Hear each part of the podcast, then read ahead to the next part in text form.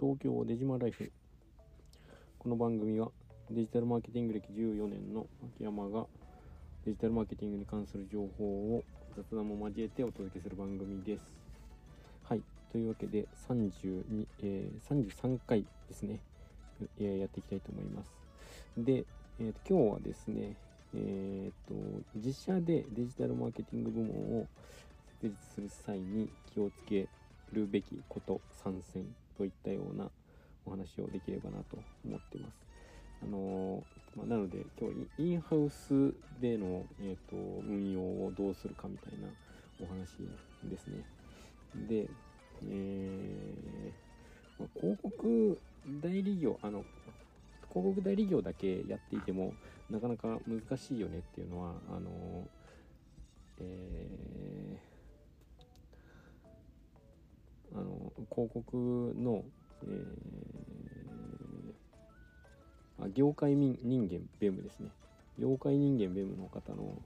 えー、横山隆二さんかな。がおっしゃってたんですが、えーと、広告代理業だけやってるのは難しいよねっていうのはお話しされていて。で、まあ、今後じゃあどどういうふうにこう、えー、お客さんの役に立っていくのか。でそれによって、えーと、事業を成り立たせていくのかというと、まあ、事業支援であるというのは、えっ、とえー、横山さんの本でですねえーと、語られていたことであるんですが、まあ、それそれを考慮するとおそらく、まあ、インハウス化の流れっていうのは絶対この先やってくるんじゃないのかなと思っていてまだあの広告代理店で、えー、いた広告代理店にいた方があのいろんな、えー、お客さんの、えっと、商材に携わることができるであったりとか、まあ、いろんなツールを触ることができるであったりとか、えっとまあ、大規模なえ施策ができるだったりとかっていうメリットがあったりするので、まあ、代理店側にいる人材というのはずっと代理店側にいたりするんですが、まあえーと、一定、えー、大きくなってくると、まあ、事業会社側に、えー、移動する移動というか、まあ、転職するみたいなことが、まあ、きっと起きてくるんじゃないのかなと思っていてまだまだその母数が足りてないのが2023年時点の、えー、デジタルマーケターのえ人材市場なんじゃないのかなというのは個人的に思うところなんですがそれがもうちょっと飽和してくるとですねあのもっと事業会社側に人が流出すると思っていてでそれが何を生むかというとやっぱりデジタルマーケティング部門を、えどんな会社であっても、え持っていてで代理店に頼らずとも、え広告運用であったりとか、えデジタルの施策が打てる状態え SEO であったりとか SNS のマーケティングであったりとかっていうことができるような状態にどの企業もなっていくんじゃないのかなというのは、まあ、なんとなく想像がつくところですと。でその中で、えー、じゃあデジタルマーケティング部門を設立ま今時点で、ね、2023年時点でもうしようという企業がどういうことに気をつけたらいいのかみたいなことをですね少しお話しできればなと思ってます。でまあ参戦ということなので3個お話ししていこうかなと思うんですが1個目はですね、えっと、予算についてですね、えっと、予算は事業の投資対効果を必ず考慮すべきというふうに思ってます。でこれどういうことかっていうと、えーまあ、儲からない事業に広告費を投じても赤字になるだけなんですよね。これも非常にあのあ分かりやすく 端的にあの儲からない事業に広告を打つべきではないというところではあるんですがただこれ、えーと、微妙に、えー、会社のフェーズによっても違うかなと思っていて例えばスタートアップみたいな企業であれば思いっきり赤字ホットでも一旦マーケティング投資してあの売上のトップラインをひたすら伸ばしていく赤字であっても、えー売上のトップライン伸ばしていく。例えばですけども、まあ、そうだな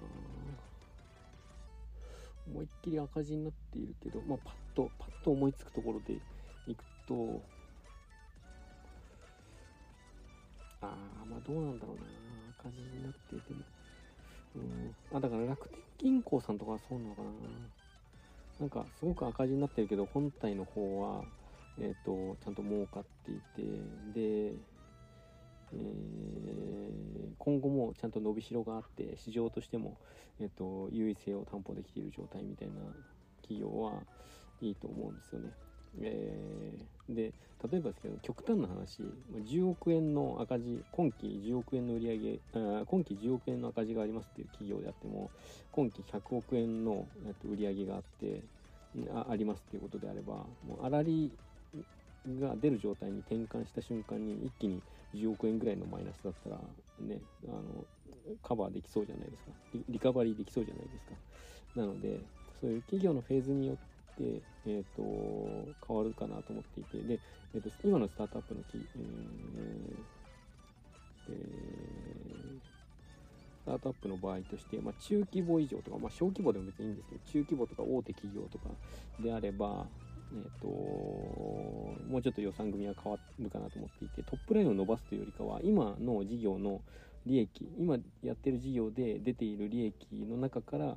えーと、数パーセントとか数十パーセントを、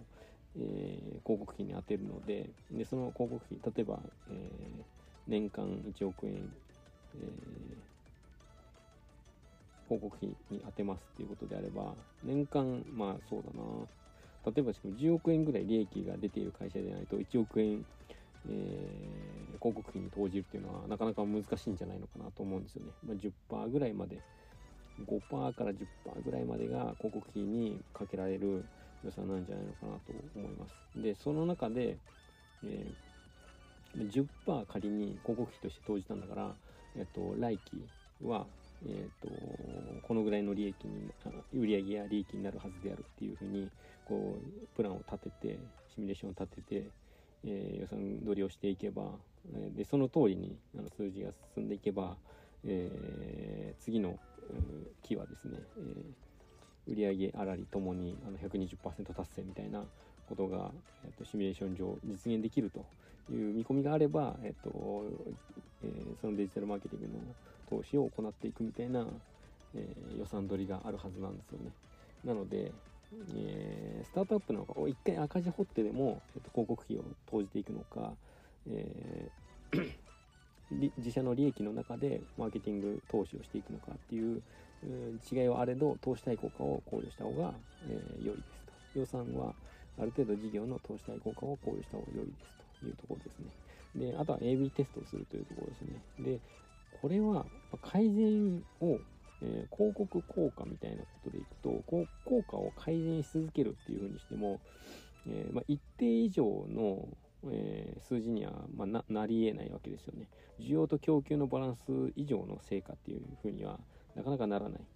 CPA1 万円を目指してますみたいなふうにしてますけどでそのその数字が妥当性があるのかないのかっていうことですよね。妥当性がない数字なんだとしたら CPA1 万円なんてなんなんていうか机上の空論みたいな数字みたいなもので、あのー、目指しても意味がないわけですよね。で需要と供給のバランス的に CPA が1万円っていうのが、まあ、可能であるということであれば、えーとまあ、そこを KPI としてでえー、まず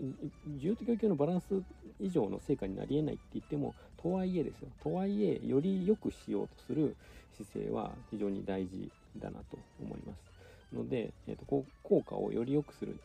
より良くしようとする姿勢は大事なのでそこを、えー、必ずしも良くならなかったとしても常に AB テストを繰り返していってここうやった方がもっと効果が上がるんじゃないのかとか、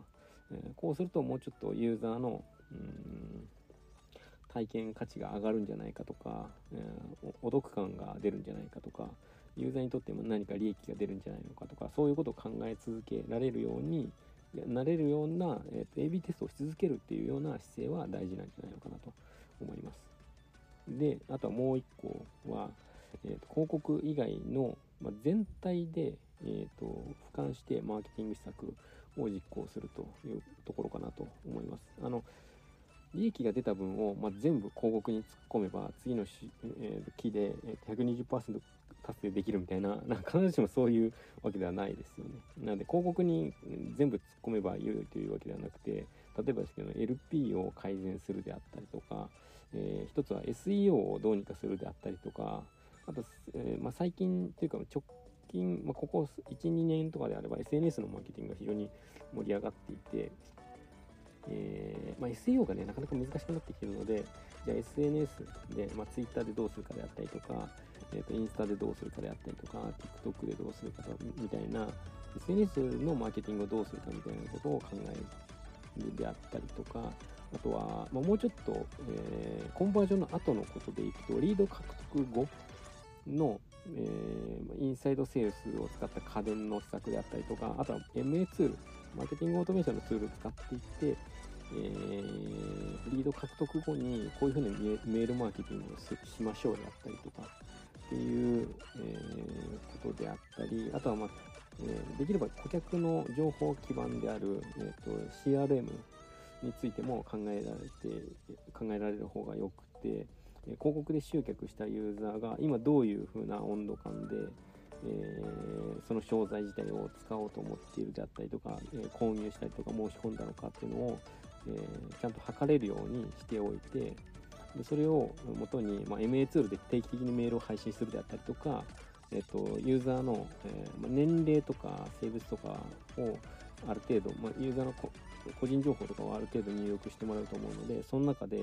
え、こういうユーザーなのであれば、えー、と別商材のこれも、えー、ターゲットになるかもしれないっていう、まあえーまあ、それもメールマーケティングの一環になるかもしれないんですがメールマーケティングをするための顧客情報基盤をしっかり整備するみたいな、えー、コンバージョンするまでじゃなくてした後もどういうふうに、えっと、ユーザー情報を活用するかみたいなところも考慮して、えー、マーケティング、デジタルマーケティングの施策に当てていくといいんじゃないのかなというふうに思います。はい。というわけで今日はですね、自社でデジタルマーケティング部門を設立する際に気をつけたいこと、気をつけるべきこと参戦ということでお話をさせていただきました。というわけで、えー、今回は以上になります。では、いってらっしゃい。